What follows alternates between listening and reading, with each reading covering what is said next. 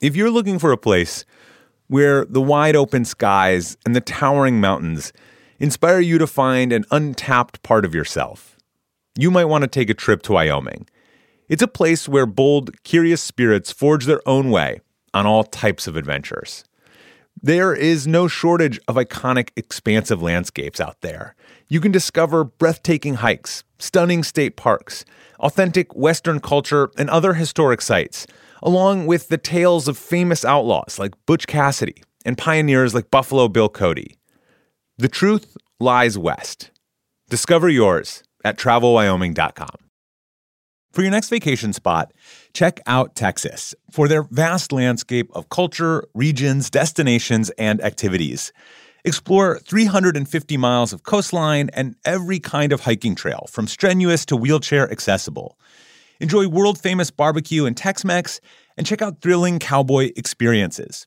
Travel Texas even offers an online trip builder that allows users to generate a custom, visually led trip matched to their unique interests.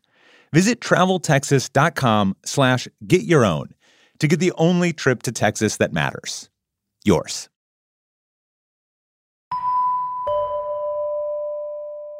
Hello, hello, hello. So it is day five and the last day of week one of our advent calendar and the last day of Space Week. So we started out in interstellar space with rocks flying between stars and breaking up in our atmosphere. We heard about the Tunguska event, one of the most mysterious impact sites of all time. The tale of, of Miss Baker, First Lady of Space, one of the first animals ever launched up in a rocket who actually returned and became a celebrity. And also my conversation with author Mary Roach about, well, mainly about how you poop in space, but there was other good stuff in there too. Today, on our last day of Space Week, what goes up must come down. Some of it, at least.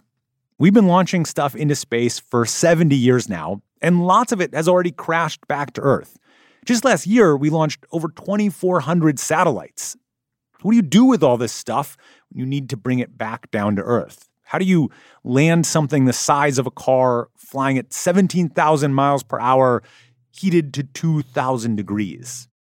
Today, we join producer Abby Peralt to visit the Spacecraft Cemetery, the place where space junk goes to die. And come back next week for week two of our Advent calendar, where we finally arrive on Earth.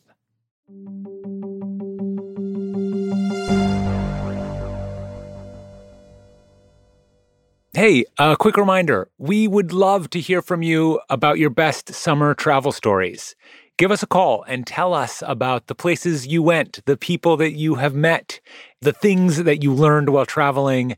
Uh, you can record a voice memo and email it to us at hello at atlasobscura.com or call us and leave a message at 315 992 7902. Looking forward to hearing from you.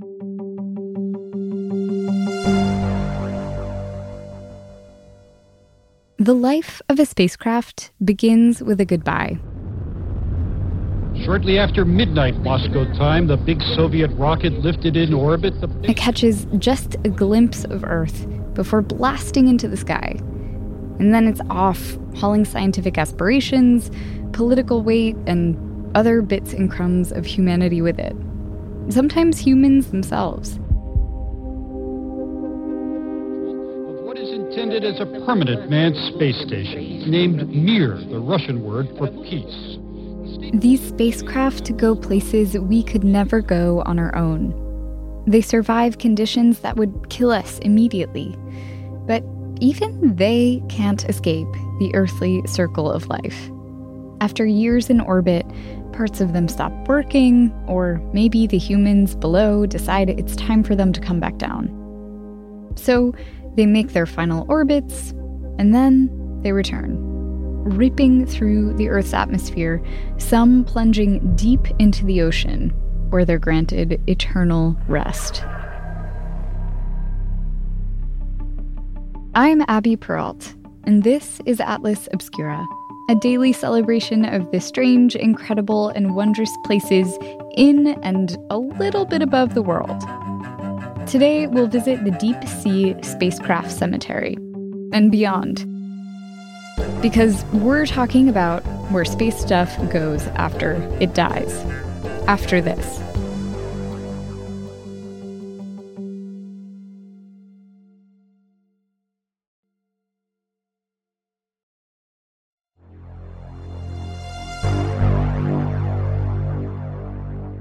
Since the launch of Sputnik in 1957, humans have been sending all sorts of things into space. Stuff like the Sirius XM8, a new satellite just launched by Stitcher's parent company, or cargo spacecraft bringing supplies to space stations, not to mention the more surprising stuff like golden records or red Teslas. There are an estimated 35,000 bits of stuff that are 10 centimetres uh, right up to objects that are the size of double decker buses, up to, of course, the International Space Station, which is said to be the size of an American football field or a five bedroom house. That's Dr. Alice Gorman, Associate Professor at Flinders University in South Australia, and one of the world's leading space archaeologists. She studies all sorts of ways humans have engaged with space, including these tens of thousands of objects rocketing around in Earth orbit. And that's just stuff four inches and bigger. There's believed to be millions of objects if you count anything smaller than that. They're distributed from low Earth orbit, which is about 200 kilometers above the surface of the Earth, up to maybe about 1,000, 2,000 kilometers then you have a region that's just called middle or medium Earth orbit.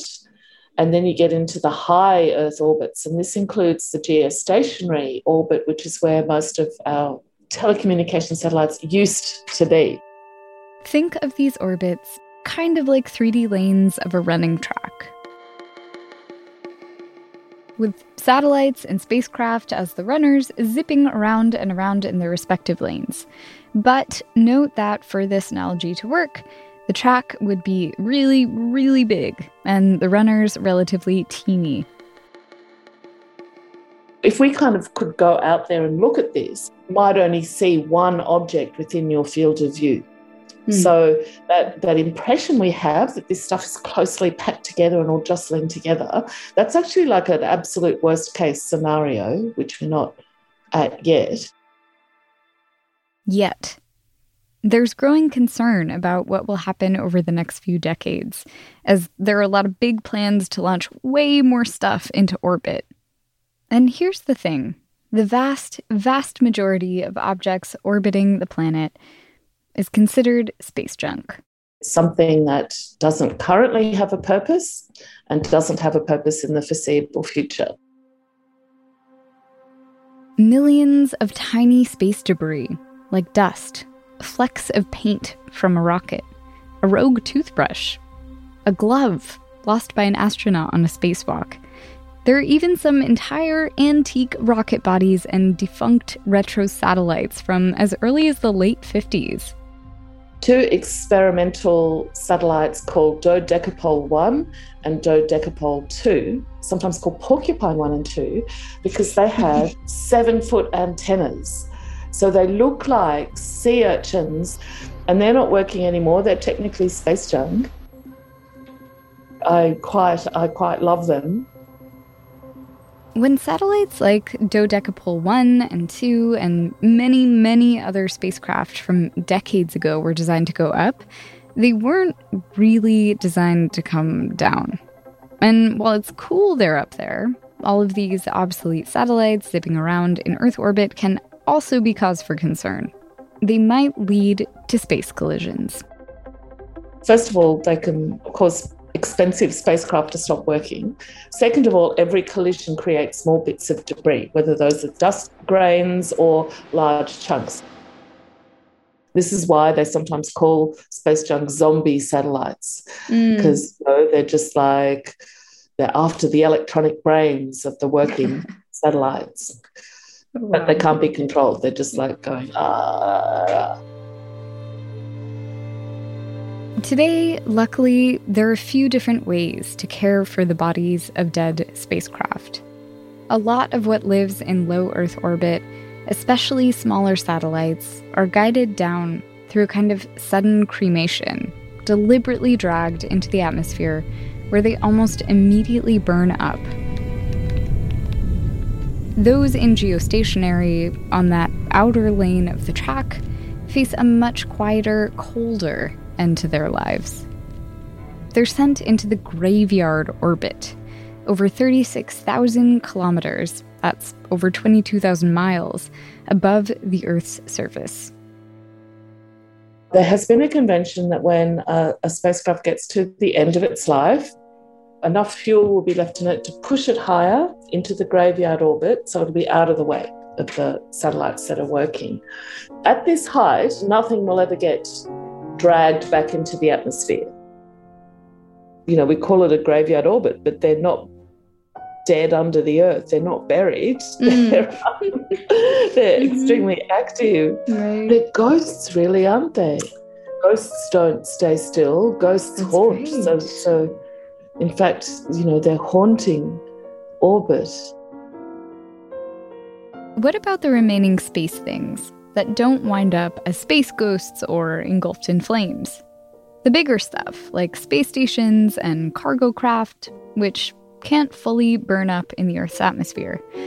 They return to where their journey began, here on Earth. This re entry process is done really precisely. Spacecraft are guided down in a specific way to a specific place. So, as far as that controlled re entry goes, that means you have to control its speed and hence its altitude such that it's over the right part of the ocean at the right time. Then it like will come screaming into the atmosphere and heat up uh, both from sort of friction from the atmospheric molecules and compression, which raises the temperature. And at a certain point, it will start to fall. But like you can just imagine, there are head hurting equations involved in making all of these calculations. And I'm glad that someone else is doing them and not me.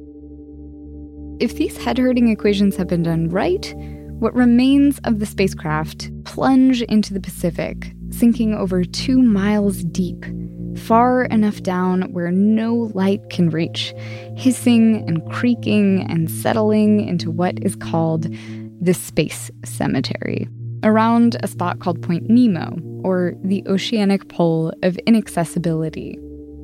The idea is this region is so far from land and from inhabited areas that this absolutely minimizes the risk that uh, a human or human property would be hurt. And this region of the ocean is meant to be fairly sparsely occupied by marine life as well.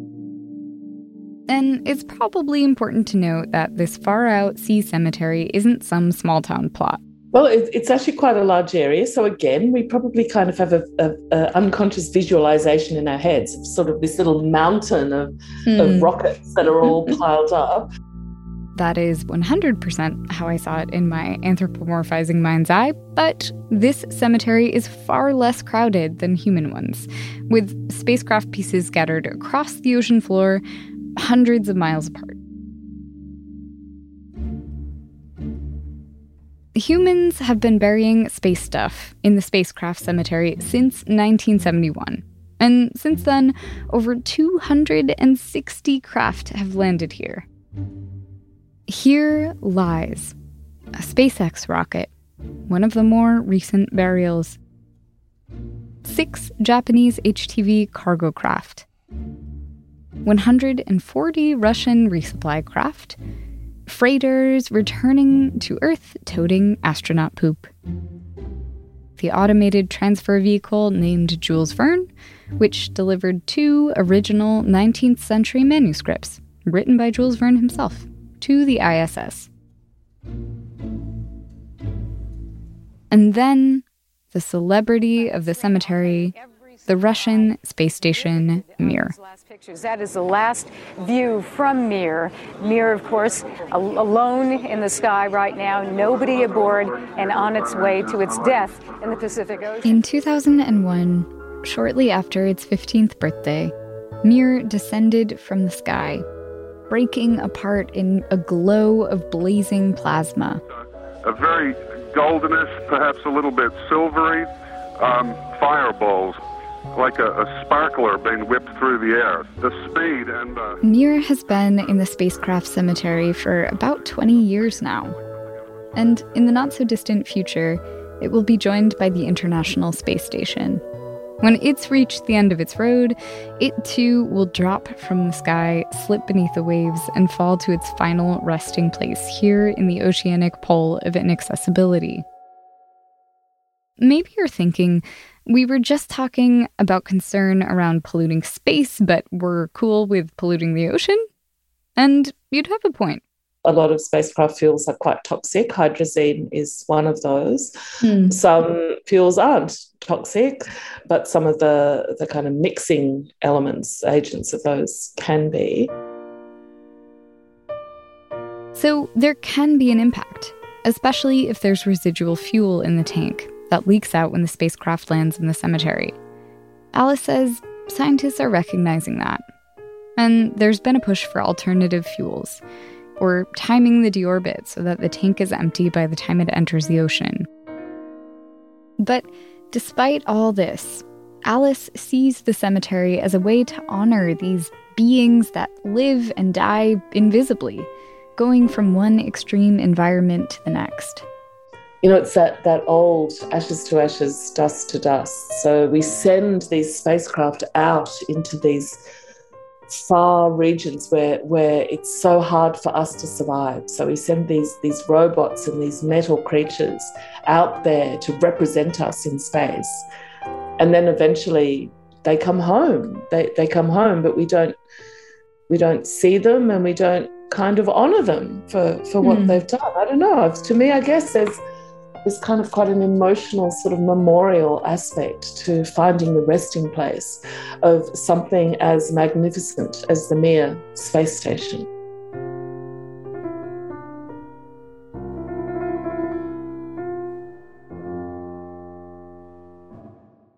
Alice and one of her colleagues are talking about actually locating the parts of Mir scattered throughout the cemetery looking into mapping them, exploring what remains of them, and what they've become. There's a chance these bodies of dead spacecraft might take on new life on the ocean floor. So it's very common for, for shipwrecks to become like teeming with life, like right. corals grow on them and fish go and live in various bits of them, and all kinds of sea life kind of turn these formerly human habitats into their own so, could we say that Mir has died when it's simply like been transformed into another level of existence where it becomes this habitat? And now I'm thinking of the the Shakespeare uh, from the Tempest. Um, Okay, I'm just sorry. I'm just going to look this up because it's about transformation mm. um, in the same way. Shakespeare. But here it is, here it is. So it's from The Tempest. For fathom five thy father lies, of his bones are coral made. Those are pearls that were his eyes. Nothing of him that doth fade, but doth suffer a sea change into something rich and strange. Hmm. So that's that's kind of how I think of Mir and these other spacecraft at the bottom of the ocean.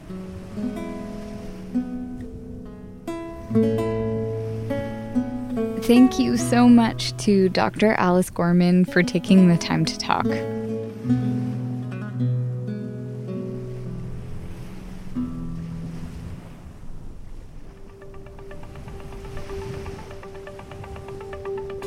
This podcast is a co production of Atlas Obscura and Witness Docs. Our production team includes Chris Naka, Doug Baldinger, Camille Stanley, Sarah Wyman, Manolo Morales, Tracy Samuelson, Camille Mojica, Chinenye Onike, Maddie Weinberg, John Delore, Peter Clowney, Dylan Thuras. Our technical director is Casey Holford. Our theme and end credit music is by Sam Tyndall. This episode was mixed by Luce Fleming. I'm Abby Peralt. Thanks for joining me.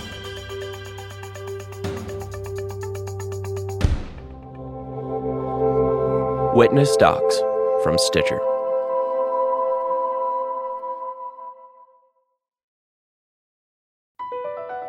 BP added more than $70 billion to the U.S. economy in 2022 by making investments from coast to coast. Investments like building charging hubs for fleets of electric buses in California and starting up new infrastructure in the Gulf of Mexico. It's and, not or. See what doing both means for energy nationwide at bp.com slash investing in America. The legends are true. Overwhelming power! The sauce of destiny. Yes! The most legendary sauce has arrived as McDonald's transforms into the anime world of WcDonald's. The greatest flavors unite in all new savory chili McDonald's sauce to make your 10-piece WcNuggets, fries, and Sprite ultra powerful. Unlock manga comics with every meal and sit down for a new anime short every week only at WcDonald's. Ba-da-ba-ba-ba, go! At participating McDonald's for a limited time while supplies last.